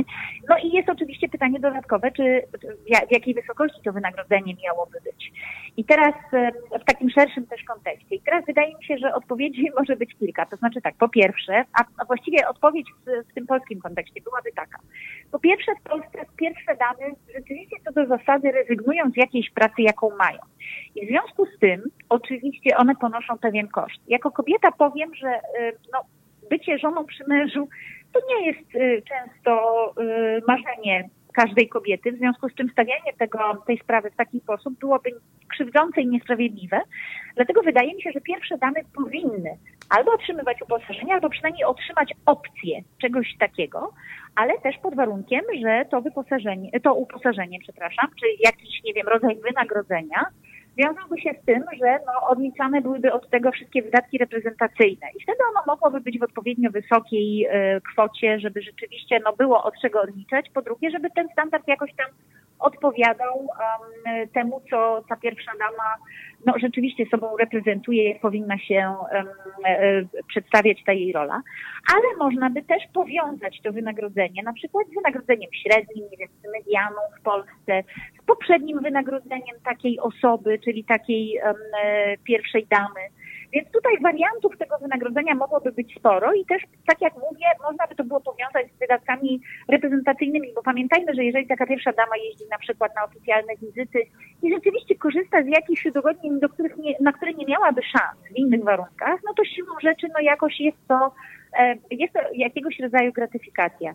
Natomiast druga kwestia to jest oczywiście to, czy taka pierwsza dama rzeczywiście zasługuje na to pod kątem tego, co robi. Wydaje mi się, że w Polsce pani Agata Duda jest dosyć pasywną pierwszą damą. To znaczy ona po prostu no, nie, nie wykonuje tego, tych zadań, których oczekiwałoby od niej społeczeństwo, czyli nie wypowiada się w istotnych kwestiach, nie próbuje a, wokół, jednoczyć wokół jakichś istotnych, na przykład dla rozwiązania pewnego problemu społecznego, kwestii e, jakichś tam konkretnych środowisk, które mogłyby na przykład, nie wiem, finansować albo pomóc rozwiązać jakiś problem. Więc z tej perspektywy wydaje mi się, że no ona jednak na to swoje wynagrodzenie, mówiąc krótko, nie zasługuje. Nawet jeżeli jeździ po jakichś um, ze swoim mężem po powiatach rozmaitych, jest, wygląda to bardziej na wspieranie jego kampanii wyborczej niż na rzeczywistą pracę, która ma się przyczynić do rozwiązania konkretnych problemów społecznych. I to jest mój zarzut wobec Agaty Dudy.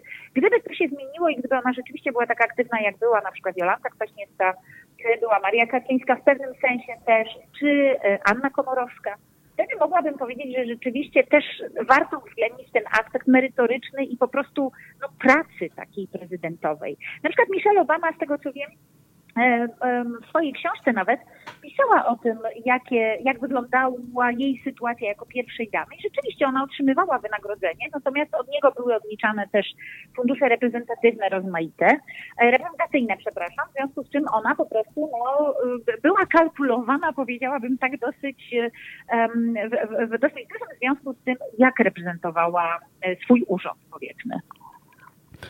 Pani profesor, bardzo dziękuję za ten obszerny komentarz. Dziękuję pięknie za zaproszenie. Już wiemy. I przepraszam za problemy techniczne. No, no trudno, no tak to jest, jak się łączymy z zagranicą. Czasem po prostu tak e, sieć, sieć zawodzi. Mhm. Bardzo dziękujemy. E, szanowni Państwo, była dziękuję z nami pięknie. Profesor Renata Mieńkowska-Norkien, e, politolożka z Instytutu Nauk Politycznych Uniwersytetu Warszawskiego, a już za chwilę Warszawa na Mazurach. I wcale nie chodzi o mieszkanie mieszkańców Warszawy na wakacjach nad jeziorami, nad jeziorami. O co chodzi? Wytłumaczy nam pan Filip Szarecki z Miasto jest Nasze. Halo Radio. Cześć, jestem Bogna Świątkowska. Prowadzę Fundację Nowej Kultury Będzmiana. Zajmujemy się wspieraniem polskiej kultury współczesnej. To wspieranie jest szalenie istotne, zwłaszcza dzisiaj, kiedy ta współczesna kultura jest troszeczkę zaniedbana. Dlatego wspierajcie Halo Radio. To ważne medium. Radio to natychmiastowa transmisja tego, co jest ważne, co się dzieje, na co warto zwrócić uwagę.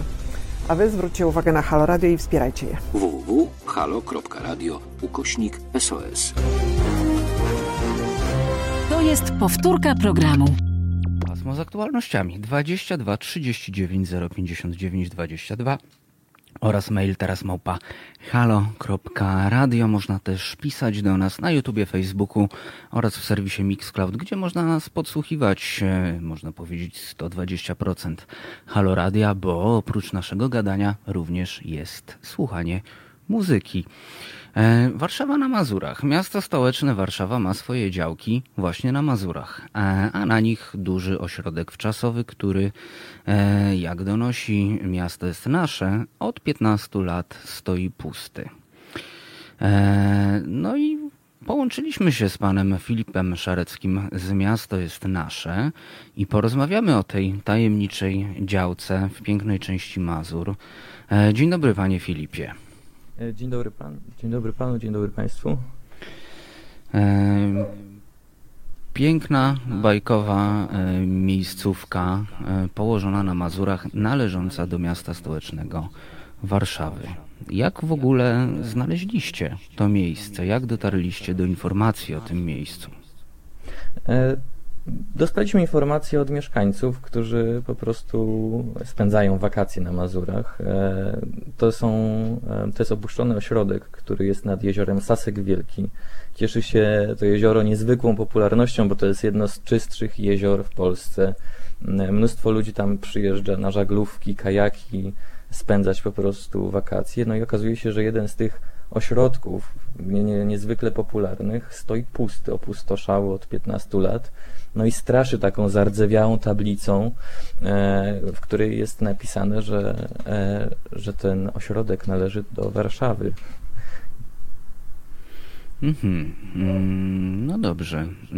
I w jakim stanie jest w tym momencie ten e, ośrodek? E, tak, po dostaniu informacji zrobiliśmy taką ekspedycję, żeby zrobić inwentaryzację tego, co tam się dzieje i właśnie ocenić i stan samego opuszczonego ośrodka, bo nie można było znaleźć żadnych informacji na, na stronach miasta i no niestety Warszawa się nie chwali tym, że ma właściwie taki kurort na, na Mazurach. No trzeba przyznać, że widać, że ośrodek jest opuszczony od piętnastu lat, ale z drugiej strony z drugiej strony nie jest tak, że to jest jakaś ruina, która powstała w P R L u i, i, i, i cała zarosła. Oczywiście cały teren jest zarośnięty, no bo tam nikt nie kosi, nie, nie przywraca tego stanu taki, jakby być powinien, ale wszelkie domki, trzydzieści trzy domki, które tam są, dwa małe hoteliki plus jeden taki duży na pięćdziesiąt osób, no daleko, daleko, by, daleko są od tego, by nazwać je ruiną. Można zajrzeć tam do środka, zobaczyć nowe kaloryfery, nie takie żeberkowe, starego typu, plastikowe okna. Ten, ten ośrodek do dwa tysiące szóstego roku funkcjonował tak naprawdę normalnie i cieszył się całkiem dużą popularnością i cały czas był modernizowany, więc trochę też dziwi, dlaczego, dlaczego w ogóle zrezygnowano z dalszego użytkowania tego terenu. Czyli nie wiadomo, czemu nagle zrezygnowano piętnaście lat temu z użytkowania tego terenu. Tak, no ciężko szukać w ogóle jakichkolwiek informacji na stronach miejskich, dlaczego Warszawa nie wykorzystuje tego terenu, a przecież mogłaby, i nie mówię tylko tutaj o jakiejś działalności komercyjnej, chociaż ten ośrodek, w tym ośrodku można było wynająć sobie domek, wynająć sobie miejsce w hotelu, tak jak w każdym innym ośrodku, no ale mógłby równie dobrze funkcjonować i mógłby zostać udostępniony przynajmniej przez część sezonu, na przykład dla dzieci ze świetlic albo dla emerytów, dla ludzi, którzy niekoniecznie mogą sobie pozwolić na wakacje na Mazurach. I to byłaby naprawdę wspaniała okazja, żeby pokazać i, i młodszym, i starszym e, wspaniały krajobraz i, i, i, i to miejsce. Więc e, tym bardziej dziwi, że mając tak wspaniałą lokalizację, która wcale nie jest tak daleko od Warszawy, mając do dyspozycji bardzo duży i zadbany obiekt, po prostu postanowiono go zamknąć i czekać, aż zniszczy i rozpadnie się sam z siebie. To bardzo dziwne, że nie próbowano go na przykład odsprzedać albo czegoś takiego z nim zrobić, wynająć, tylko po prostu opuszczono go i czekano, aż po prostu się rozpadnie. Czy wy jako Miasto jest Nasze, jako aktywiści, macie jakiś plan, jakiś pomysł, jakąś propozycję dla miasta stołecznego, jak to na nowo pobudzić do życia, jak to wykorzystać? Czy, czy planujecie zrobić coś takiego, czy planujecie rozmawiać, pertraktować z miastem stołecznym Warszawą? Znaczy zdecydowanie namawiamy do władzy Warszawy do bardziej aktywnych działań w tym kierunku, bo warto by zacząć w ogóle od samej inwentaryzacji tych, tych domków i tego, co tam się znajduje, bo w środku są firanki, w części hotelu przynajmniej można było zobaczyć, że tak naprawdę ten hotel został tak jakby opuszczony pośpiesznie, nie zostały zabrane telewizory, które dalej tam stoją, firanki wiszą w oknach, łóżka leżą pościelone.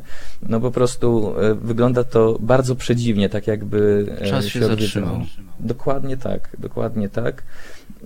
I, i dlatego, dlatego zachęcamy po pierwsze, żeby, żeby dokonać solidnej inwentaryzacji, bo to nigdy nie zostało zrobione z naszych informacji i rzekomo ten wyceniano na dwa miliony złotych w ogóle te, te rzeczy, które, które w tym ośrodku się znajdują. Dodatkowo tutaj poza samym, samymi hotelami i, i domkami, które, które mogą, mogły służyć i mogą służyć, mogłyby służyć mieszkańcom Warszawy, tak naprawdę zastanawia, dlaczego właśnie nie podjęto jakichś aktywnych kroków, żeby znaleźć na przykład dzierżawcę.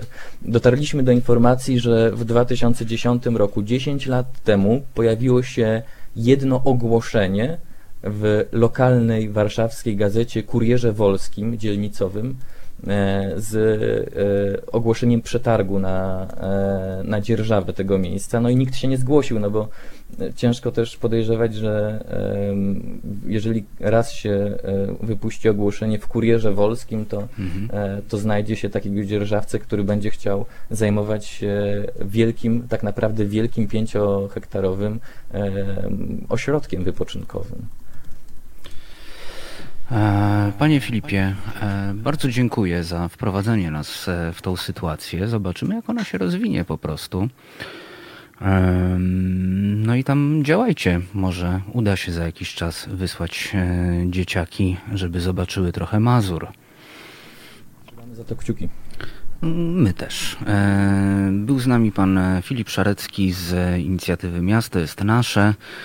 No można powiedzieć, że rozmawialiśmy o wręcz dziewiętnastej dzielnicy Warszawy, która ma swoją siedzibę na Mazurach.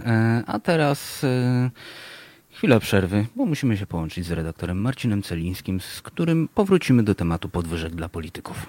Łączne zadłużenie polskich szpitali przekroczyło już trzynaście miliardów złotych. Tymczasem każdego roku Kościół katolicki kosztuje nas wszystkich prawie dwadzieścia miliardów złotych.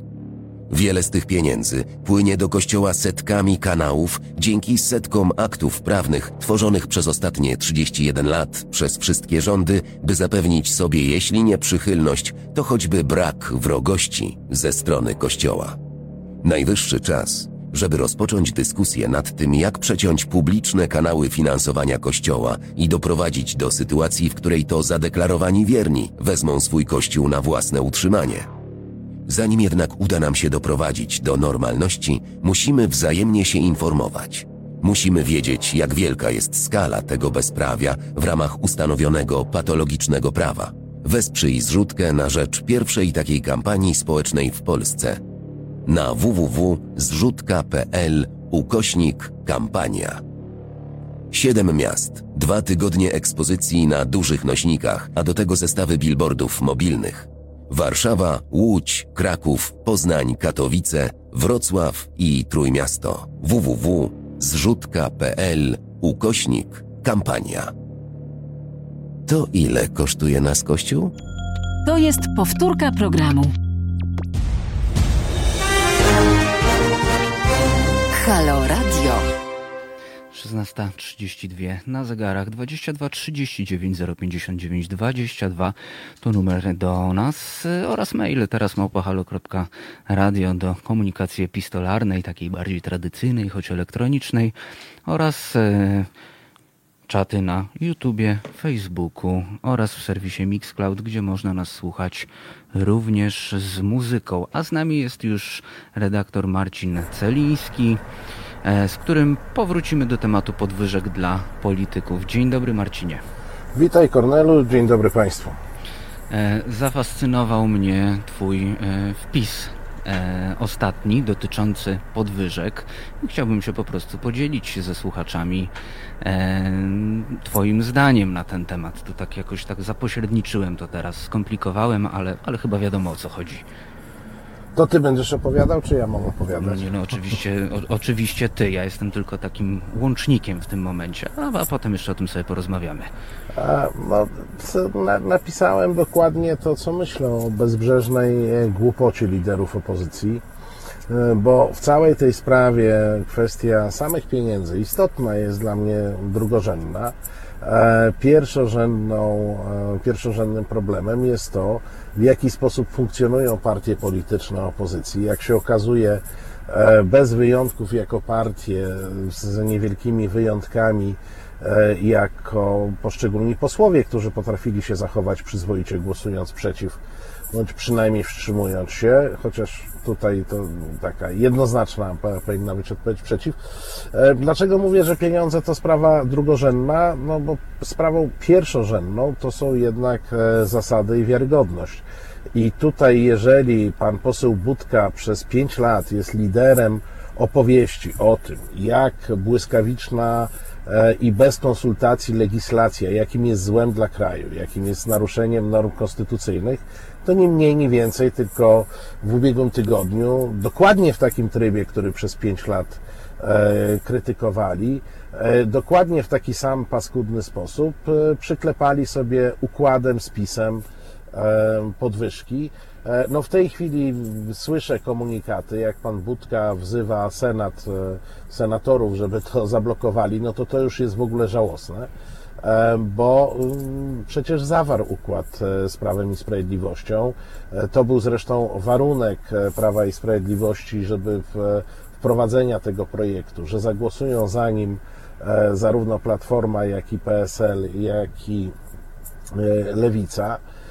Więc taki układ został zawarty i, i nic tego nie zmienia, a zawieranie tych układów to jest nie tylko po, po prostu zdrada ideałów, bo powiedzmy to politycy, oni mogą mieć do ideałów e, stosunek dosyć e, luźny, nie wybaczam im tego, ale po prostu stwierdzam fakt.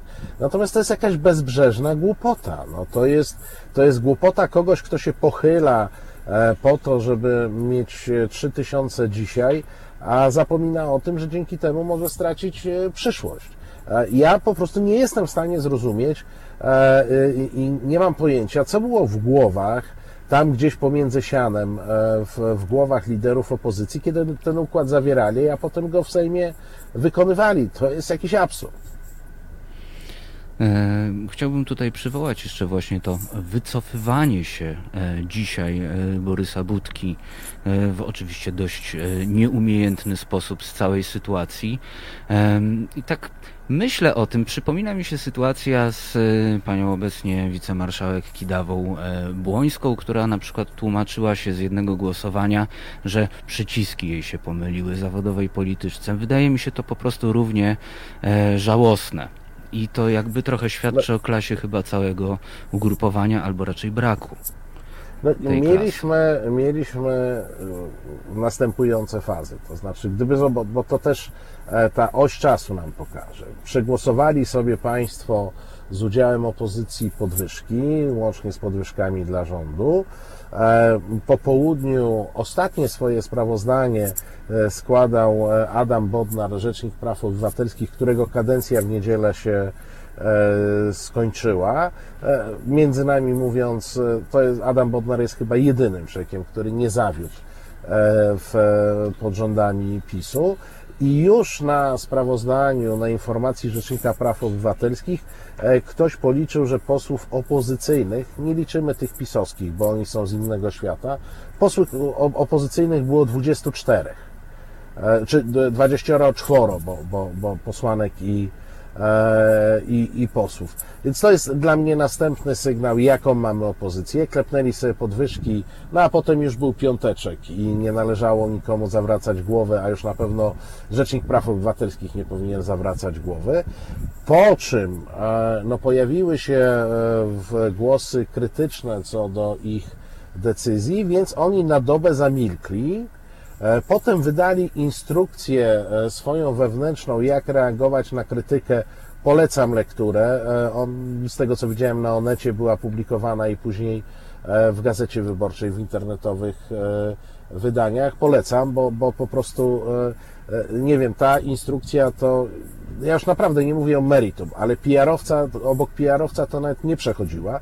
Strasznie głupie, mętne tłumaczenia. Na koniec wychodzi Borys Budka i mówi, że namawia, bo to tak zostało przedstawione, że namawia senatorów, żeby zablokowali tę ustawę, co wcale nie jest pewne, bo pan Borys Budka ma jakiś wpływ być może na maksymalnie czterdziestu trzech senatorów, a większość opozycyjna składa się z senatorów Platformy Obywatelskiej, senatorów Lewicy, P S L-u i czterech niezależnych. Więc wcale nie jest powiedziane, że tam będzie pięćdziesiąt jeden głosów e, przeciw.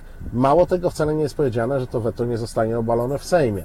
Więc to, to jest jeden wielki ciąg żenady. Od czwartku, od czwartku w nocy, odkąd wiemy o, tej, e, o tym projekcie, e, e, opozycja robi wszystko i to opozycja, to trzeba powiedzieć, dwie główne siły opozycji. Platforma Obywatelska i Lewica. W obu przypadkach znalazły się grupy w Platformie Obywatelskiej czy w Koalicji Obywatelskiej, jak się nazywają, to są Zieloni i to są posłowie tacy, no powiedziałbym niezależni, tam chyba tylko Cezary Grabarczyk jest faktycznie z Platformy w tym gronie, które zagłosowało przeciw. W ramach Lewicy posłowie partii Razem zagłosowali przeciw, ale generalnie oba te kluby opozycyjne, z którymi Polacy wiążą największe nadzieje, jeśli chodzi o obalenie PiSu, dały nam kilka dni totalnej żenady i pokazu jakiegoś takiego kompletnego oderwania od rzeczywistości. Bo jeżeli oni chcą nam jeszcze tłumaczyć, że te kwestie trzeba uregulować, to ja bym nie przyjął.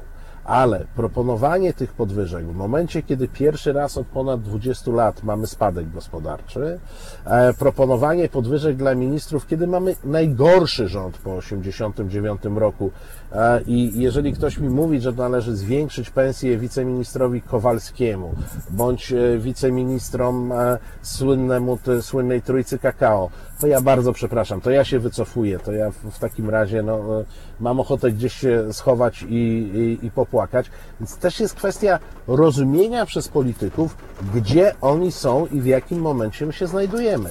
Znajdujemy się w momencie recesji, znajdujemy się w momencie, w którym większość Polaków ma pewne obawy co do swojej przyszłości, bo jest mowa i o redukcjach zatrudnienia, i chodzą, szczególnie w prywatnym biznesie, propozycje nie do odrzucenia obniżki wynagrodzeń. Sam rząd w przeddzień wprowadzenia tego projektu oświadczył, że ze względu na ciężki kryzys sfera budżetowa nie dostanie podwyżek, że zamraża płace w sferze budżetowej. A następnego dnia mówi, słuchajcie, a tak w ogóle to my posłom strzelimy trzy tysiące czy tam cztery tysiące, a, a panu premierowi siedem tysięcy, a panu prezydentowi dwanaście tysięcy e, podwyżki. No i żebyście jeszcze nie myśleli, że jest jakiś kryzys, co mnie najbardziej zirytowało w tej sytuacji, co pokazuje, że to nie jest rozmowa o jakimkolwiek systemie, tylko to jest czyste, żywe przekupstwo. I jeszcze sobie zwiększymy dotacje na partie polityczne razy półtora, czyli Platforma Obywatelska skwapliwie ten projekt poparła, moim zdaniem przede wszystkim dlatego, że to dla nich oznacza dziesięć milionów więcej z budżetu państwa dotacji na partię polityczną. Więc jest to czyste, żywe złodziejstwo poparte wielką głupotą, bo takie rzeczy, owszem, robi się w cywilizowanym świecie, ale trzeba wiedzieć jak i kiedy. Słyszę, że bardzo mocno u Ciebie zaczyna padać, Marcinie. Tak, tak, złapała mnie jakaś burza. To niedobrze. Być może to, to także ten najwyższy, którego czasami kwestionujemy, jak usłyszał, co ja mówię, to się wkurzył. Z, zacznie zaraz grzmieć po prostu na głupotę tych tak, naszych tak. wszystkich polityków. Powinien grzmieć i to mocno. Marcinie, bardzo Ci dziękuję za obszerny komentarz. Dzięki bardzo. Dotyczący tego wszystkiego. No ja to do Ciebie jak uczeń do mistrza. Jak zwykle. Mm. Bardzo słabo Cię słyszę, przepraszam. No niestety, burza. Dziękuję Ci bardzo, Marcin. Dziękuję Ci trzymaj bardzo, się kłaniam się słuchaczom. Cześć, trzymaj się, Kornelu. Był z nami redaktor Marcin Celiński. No cóż, kolejne podejście do tematu podwyżek dla polityków. Myślę, że tutaj już jakikolwiek mój komentarz tego dotyczący jest po tym, co powiedział Marcin, zbędny. I cóż, nasza audycja, nasze popołudniowe spotkanie dobiega już końca, wszak na zegarze szesnasta czterdzieści trzy, a w przedsionku przedstudyjnym na pewno siedzi i czeka już, aby zaraz się z Państwem usłyszeć i zobaczyć redaktor Rogaska. Dziękuję Państwu za dzisiaj, za bardzo ciekawe rozmowy, szczególnie na czatach. Bo naprawdę, naprawdę daliście dzisiaj czadu, bardzo, bardzo gorące dyskusje i to o dziwo również na temat tej mazurskiej działki, tej warszawskiej działki na Mazurach. Bardzo, bardzo mnie cieszy, że ten temat tak Państwa rozgrzał i zainteresował. No i cóż, dziękuję za obecność, dziękuję za te wszystkie komentarze. I słyszymy się y, jutro, ale nie, Paweł, jeszcze kurka nie wciska, jeszcze mnie nie odcinaj, zapomniał y, o najważniejszym. No nie możemy o najważniejszym zapominać. Y, świat nie jest czarno-biały. To powtarzam codziennie od poniedziałku do piątku. Jest y, pełen odcieni szarości. I warto przyglądać się tym niuansom, bo są naprawdę fantastyczne i można się fajnie bawić życiem, patrząc właśnie na te niuanse, więc nie ma się co łamać, jak już nas coś naprawdę wkurzy i załamie. Za konsoletą Paweł, niezastąpiony. O, sam sobie bijesz, brawo. No cóż, ja tobie też mogę pobić. Yy, za mikrofonem Kornel Wawrzyniak. Słyszymy się jutro z Państwem piętnasta siedemnasta. Do usłyszenia.